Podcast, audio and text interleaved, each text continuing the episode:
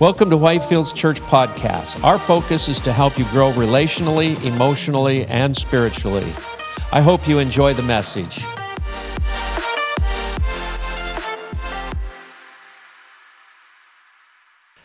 Uh, my message this morning, um, I just have to come up with a title. Is it up there? I have to come up with a title because Larissa, bless the Lord for Larissa. By the way, did she leave the room? She's worked hard on our new uh, camera system and sound, and we've got Joel and Nina back there doing the doing the sound and the overhead. Everybody turn around and say, "Hey, oh!"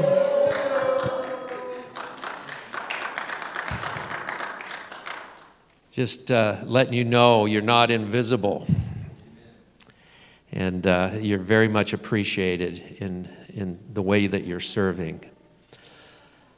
But gold, silver, and bronze, I'm talking about metals, and I'll get to that in a second. But what I want to feed into that as we go is, is do not be confused with the conflicting attitudes of the times we're in.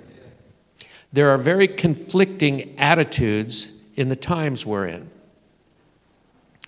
A common worldview in the church today is this we must never accept decrease. We can only accept increase. Almost everybody, I've been at this for a while, and every conference you go to, everything's about growth, growth, growth, increase, increase, increase. There's a prevailing attitude that says if we're not on the increase, then it somehow subjugates our faith, where we question our, well, you're not in faith, brother. You need to be in faith. But yet, God's principles are very clear in the Word that a part of increase and in life in general, there is a time of decrease. And if 60 is the new 40s, then decrease is the new increase.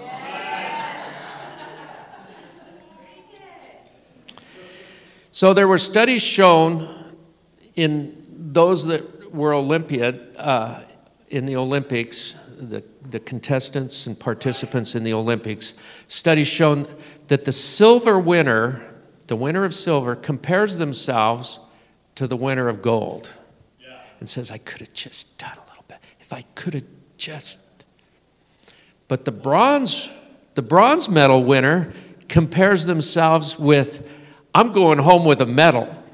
Now, this is a study that they have, have studied. They have a whole different attitude. I'm going home with a medal. And those that participated and didn't get a medal at all go home going, I participated. I was in this. So there's a, a, prevailing attitude that those that came in just a little under the gold that got silver are dissatisfied and feeling they did not accomplish.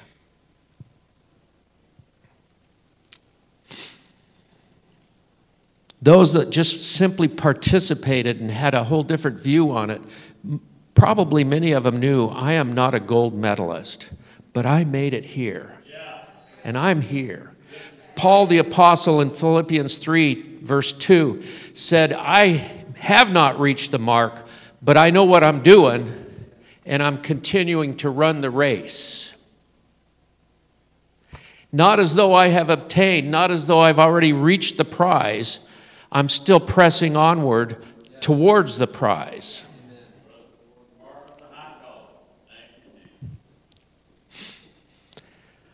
I think, in the terms of decrease is the new increase, I would like to use John the Baptist as the example. He's the best example I could think of. In fact, it was he that used the very term, he must increase, that I'm and I must decrease. Who was John the Baptist? John the Baptist is an interesting study. He uh, was the first prophetic, prophetic voice in over 400 years, or nearly 400 years. He had his foot firmly in the Old Testament, and he had his foot firmly placed, his other one, in the New Testament. He was the bridge between those two times.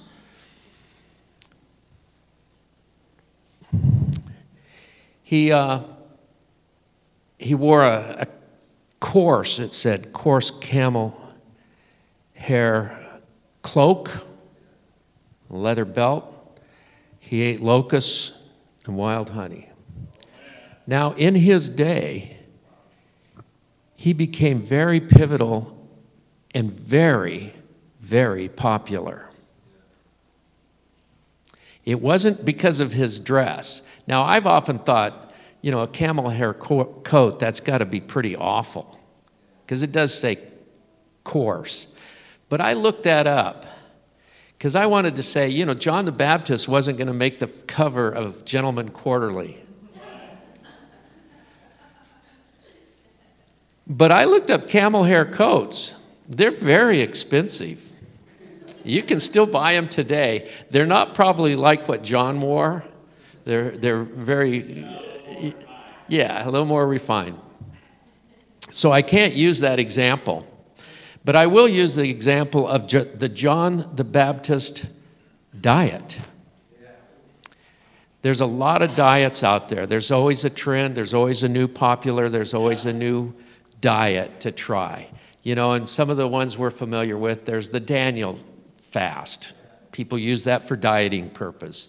There's the Atkins diet. If you want to ruin your intestines, go there. Um, there's, I even saw as I was reading a list of diets, there's the mind diet. Uh, I didn't read the specifics, but I thought that's the one I need. You know, it's called the Word of God, which renews the mind.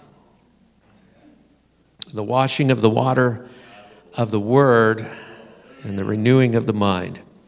So John's popularity wasn't because he was the, the Tony Robbins of his day and wrote a book. It wasn't the Napoleon Hill of the day, Think and Grow Rich.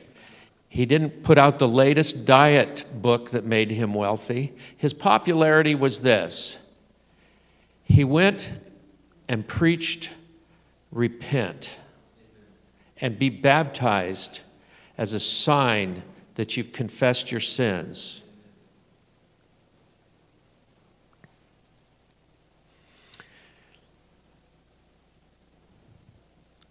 But John's deepest destiny was not activated until he came into the presence of Jesus. Yes. See, his deepest destiny was to recognize Jesus in the crowd and say, There's one here who I'm not worthy to tie his sandal or untie his sandal. There's one here. He had a divine revelation, and in that divine revelation, I believe humility came upon the soul of a man, John the Baptist, that gave him the ability to take a revelation knowledge of God, and we all have that ability to receive a revelation knowledge of God, but humility is what's necessary or necessitates humility there to activate that. John the Baptist's true destiny, as well as our destiny, your destiny, is activated in the presence of recognizing Jesus for who he is.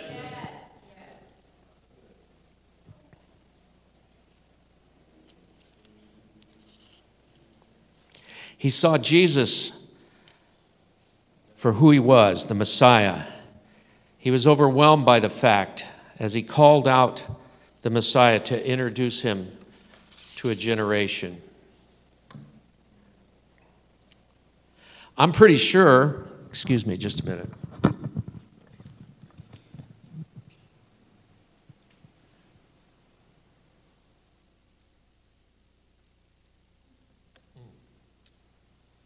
Nothing like Alaskan water. brought in from uh, some technology firm.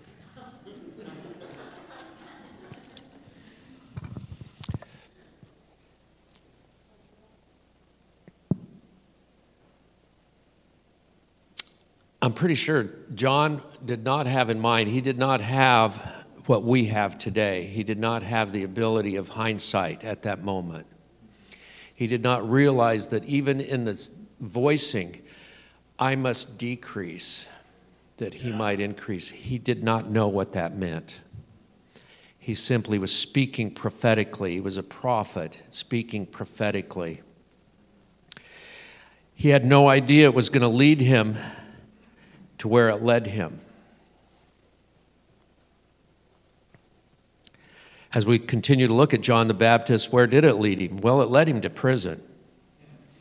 You know, he was calling out the sin, and he took King Herod. Uh, as people came to him to be baptized, I, I like his approach. He, he did not read the book, How to Influence People and Win Friends. He, he, he didn't read that book. In fact, they came to be baptized, and he said, You brood of snakes, you vipers.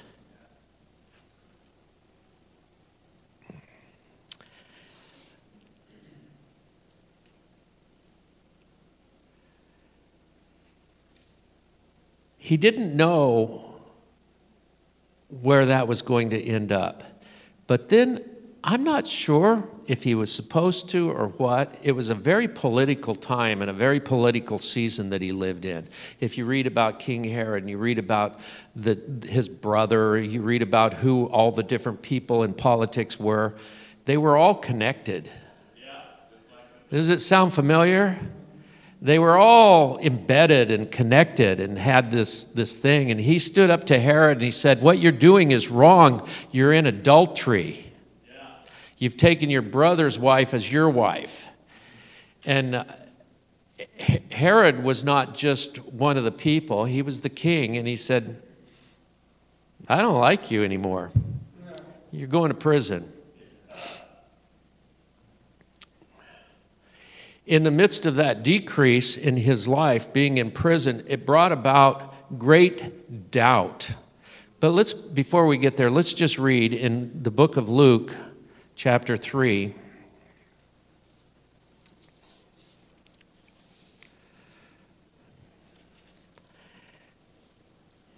It was now the 15th year of the reign of Tiberius, the Roman emperor. Pontius Pilate was governor over Judea. Herod Antipas was ruler over Galilee. His brother Philip was ruler over Iturea and Trachonitis, I don't know. It seems like a pretty minor spot for that guy. He probably had done something that uh, wasn't well liked. So we're going to give you this little area. That's what you can be in charge of. Um, Annas and Cephas were the high priests. At this time, a message from God came to John, son of Zechariah, who was living in the wilderness then John went from place to place on both sides of the Jordan. I was looking this up in Wikipedia too. I like Wikipedia, they're so inaccurate sometimes. It said that, I said, where was, where was John the Baptist from? They said he was from um, Palestine.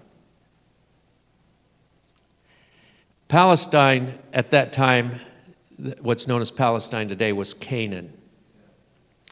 So they, they like to, to modernize it for certain um, politically correctness.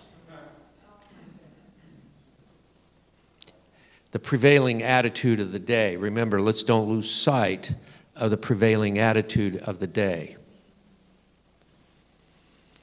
Then John went from place to place on both sides of the Jordan River, preaching that people should be baptized to show that they had repented of their sins, turned to God to be forgiven, Isaiah had spoken of John when he said, He is a voice shouting in the wilderness, Prepare the way for the Lord's coming, clear the road for him. The valleys will be filled, the mountains and hills will be made level, the curves will be straightened, and the rough places made smooth. And then all the people will see the salvation sent from God. When the crowds came to John for baptism, he said, You brood of snakes, who warned you to flee the coming wrath? Prove by the way you live that you have repented of your sins. Turn to God. Don't just say to each other, We're safe, for we are descendants of Abraham. How much of us in the church today have a prevailing attitude? We're safe. We're descendants of America. I live in America. It's God, America, mom, and apple pie, and it's all good. It's at risk, it's at stake. He said, don't, don't think your safety resides in the fact that you are a descendant of Abraham. Your safety is in doing the will of God. Amen. He said, Don't say to each other, We're safe, for we are descendants of Abraham. That means nothing. For I tell you, God can create children of Abraham from these very stones. That's one of my favorite things. I remember one time when we were living communally, uh, and we were always trying to figure out how 60 some people can survive in an area where there was not much in the way of work, not much in the way of jobs. So we had to be creative. And so we, we would come up with these different projects. You know, we could do different helps and stuff. We started this bakery and uh, called the Bread of Life Bakery. And uh, the first thing that happened is we started the bakery and we started providing donuts to a hungry world. Um, was the community said, "Don't eat those donuts. Those people's donuts have drugs in them. they're, they're trying to get you hooked." And we're like, "Yeah, that's why they're twenty cents." Yeah.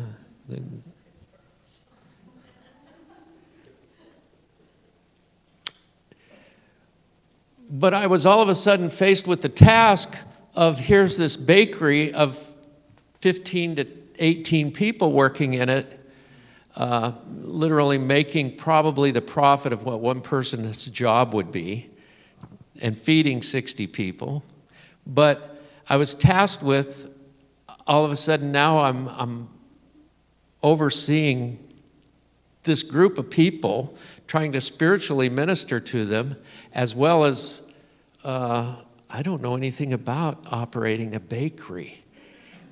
And we needed these people, we needed people all of a sudden to come in and, and keep this bakery going because we just didn't have the workforce. And I remember being on my knees. We had this little uh, a well house, a pump house that was away from the facility. Um, and uh, there was a, a, just to give you a little background, there was a big building and then there was what we called the, the Brothers Coop, which had one time been a chicken dorm. So we reversed the names around. And we had uh, anywhere from 10 to 12 single guys that lived there. And we had the single mom's house and the single women's house. And we had uh, the married couple's place. And we had all this stuff going on. And in the midst of this, there was this pump house. And at the time, the, the well was. Um, didn't have a submersible pump, it had the pump on top with a pressure tank. Uh, and so we had to keep a little heater in there, uh, a little oil heater. And in the wintertime, here in Wasilla, wind blowing and howling, that was one of my favorite spots. I had a little, little carpet that I had there, and I would go out to that pump house. And I'd get down and I'd begin to just intercede and call out on God and just cry out for God to, to just do what he wanted to do, you know. And this one time I was faced with, well, I don't, know, I don't know how to meet these orders for this bread and these donuts. We don't have the people.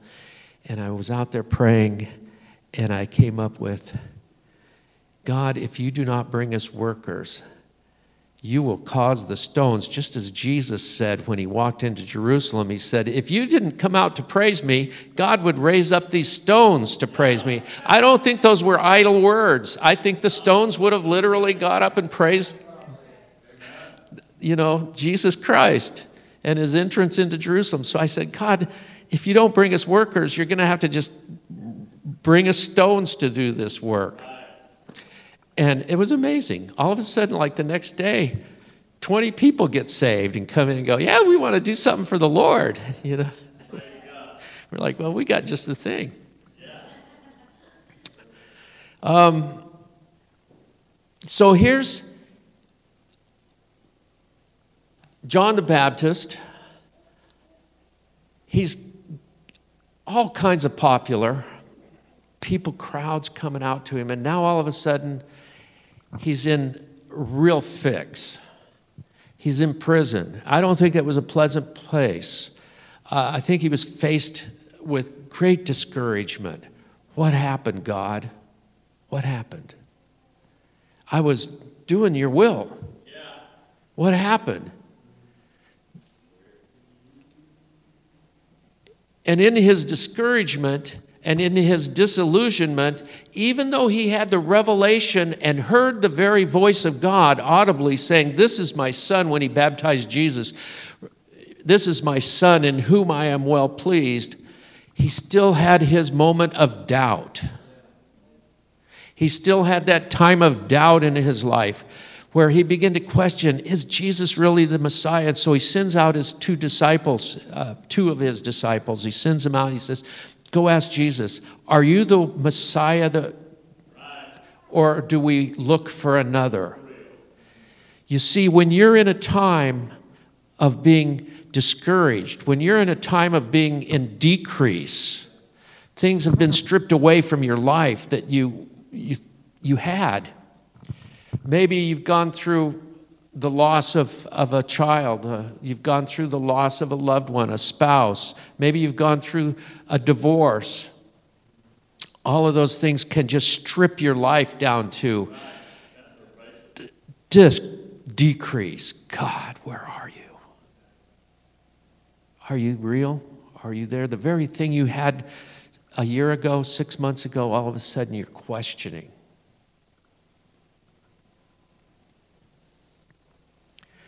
In the midst of that questioning, though, and in the midst of that, what I would call and term decrease, God has planned for you great increase of who He is in your life.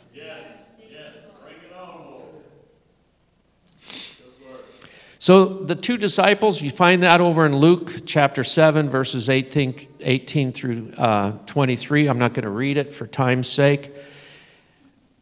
They come to Jesus and they say, Are you the one? John sent us to ask you this question Are you the one? Are you the Messiah? Or do we wait and look for another? Jesus didn't answer them right away. For the next few hours, it appears that he just went about doing what he did. He continued to heal the sick. He continued to uh, cleanse the lepers. He continued to open up eyes. He continued to preach the gospel to the poor. And after having done that, then he turned to them and says, Go back and tell John what you've both seen and what you've heard. And then he added a very powerful statement Go back and tell John what you've seen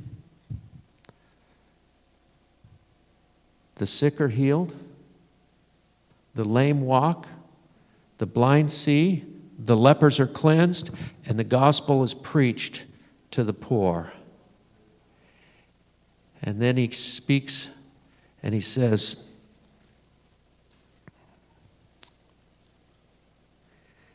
And blessed is he whosoever shall not be offended in me. I had to spend some time on that scripture. Blessed is he that's not who that is not offended of in me. How many times have Christians, I know for my own life, I've experienced tremendous trials and testings in my life of my faith in God. And, you know, we, we lost a son, and, and it just shook our world, just completely shattered our, our world to the point where those of you that have experienced great loss know what I'm going to say next. I didn't want to be seen by people. I didn't want to go to the store and run into someone. I just wanted to go into a hole and hide and not come out.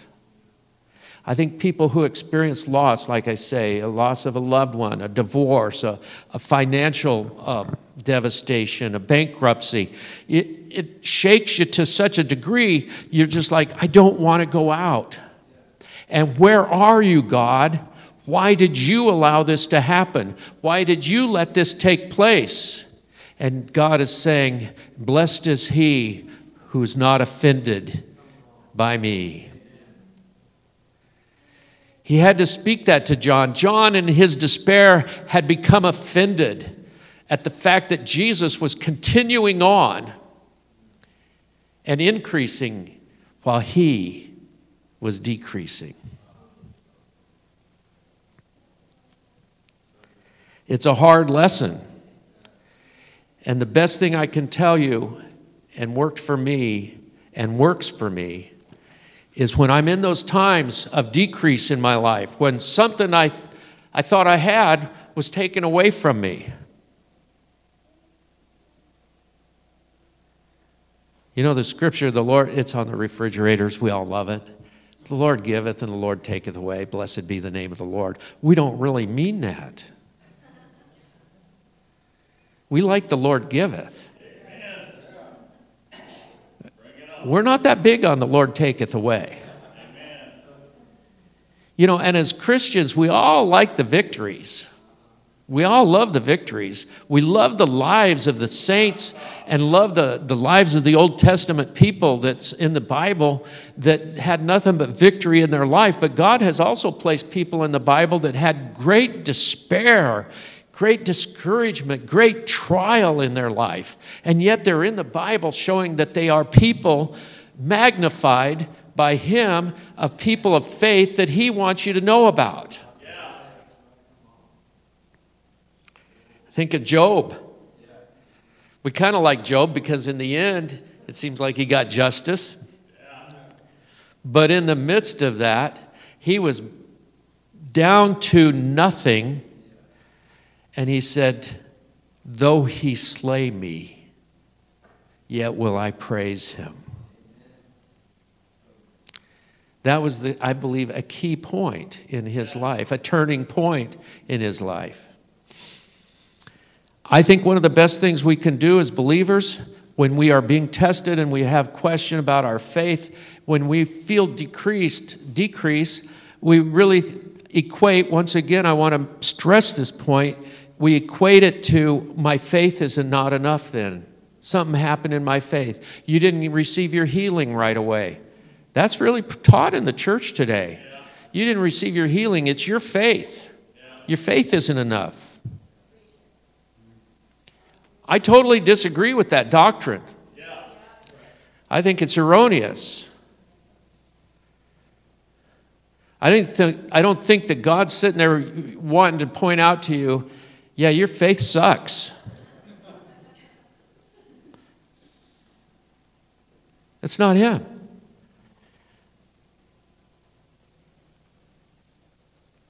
For me, I love the Beatitudes. It's a place of retreat for me.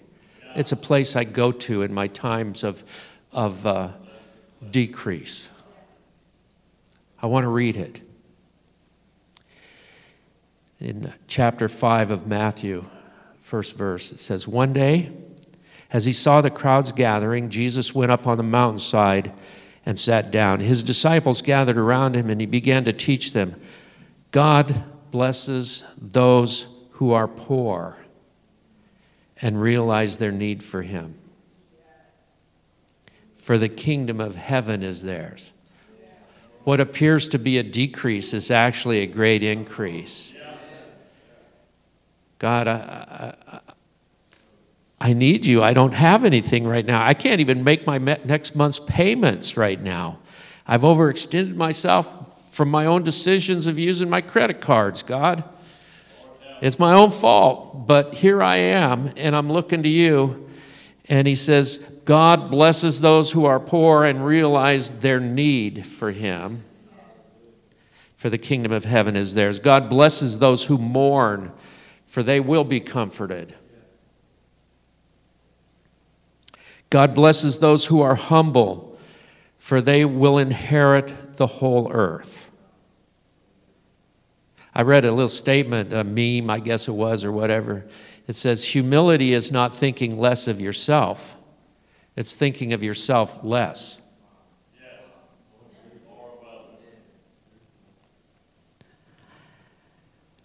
God blesses those who, are, who hunger and thirst for justice they will be satisfied. God blesses those who are merciful, they will be shown mercy. God blesses those whose hearts are pure, for they will see God. God blesses those who work for peace, for they will be called the children of God. God blesses those who are persecuted for doing right, for the kingdom of heaven is theirs. God blesses you when people mock you and persecute you and lie about you and say all sorts of evil things against you because you are my followers. Be happy about it. Be very glad, for a great reward awaits you in heaven. And remember, the ancient prophets were persecuted in the same way.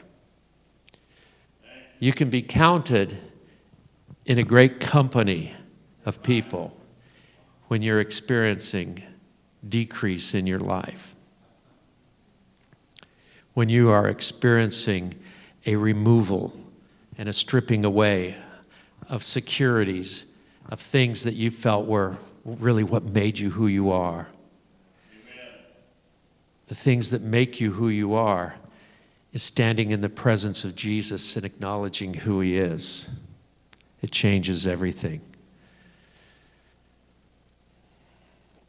I want to close with this. In Ecclesiastes chapter 3, verse 1, it says, For everything there is a season. For everything there is a season. There's a season for good times, and there's a season for difficult times. There's a season in your life where you are on the top of the world. Everything's going right, everything's going well. And then there's a season when suddenly, in a moment's time, your life can be shattered and shaken.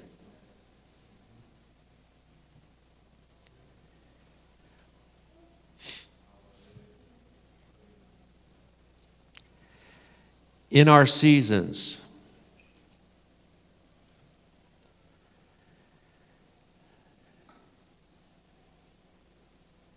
Take care. Let me, let me go back to my beginning here. Take care to not become confused with conflicting attitudes. But continue to keep a hold with all that you have of the revelation of Jesus Christ in your life. And when you do that, true humility comes upon your soul and it will release the destiny that's on your life. It's not your job title, it's not your education, it's not who, who people say you are that releases the destiny. It's the presence of Jesus Christ in your life that releases the destiny that He has for you. Amen. Let's all stand. It's so good to be back. I like looking out and seeing smiling faces. Thank you for joining us today. Please make sure to subscribe to our podcast. If you'd like more information about our church, please visit our website, whitefieldsalaska.com. Thanks again for listening, and may God bless you today.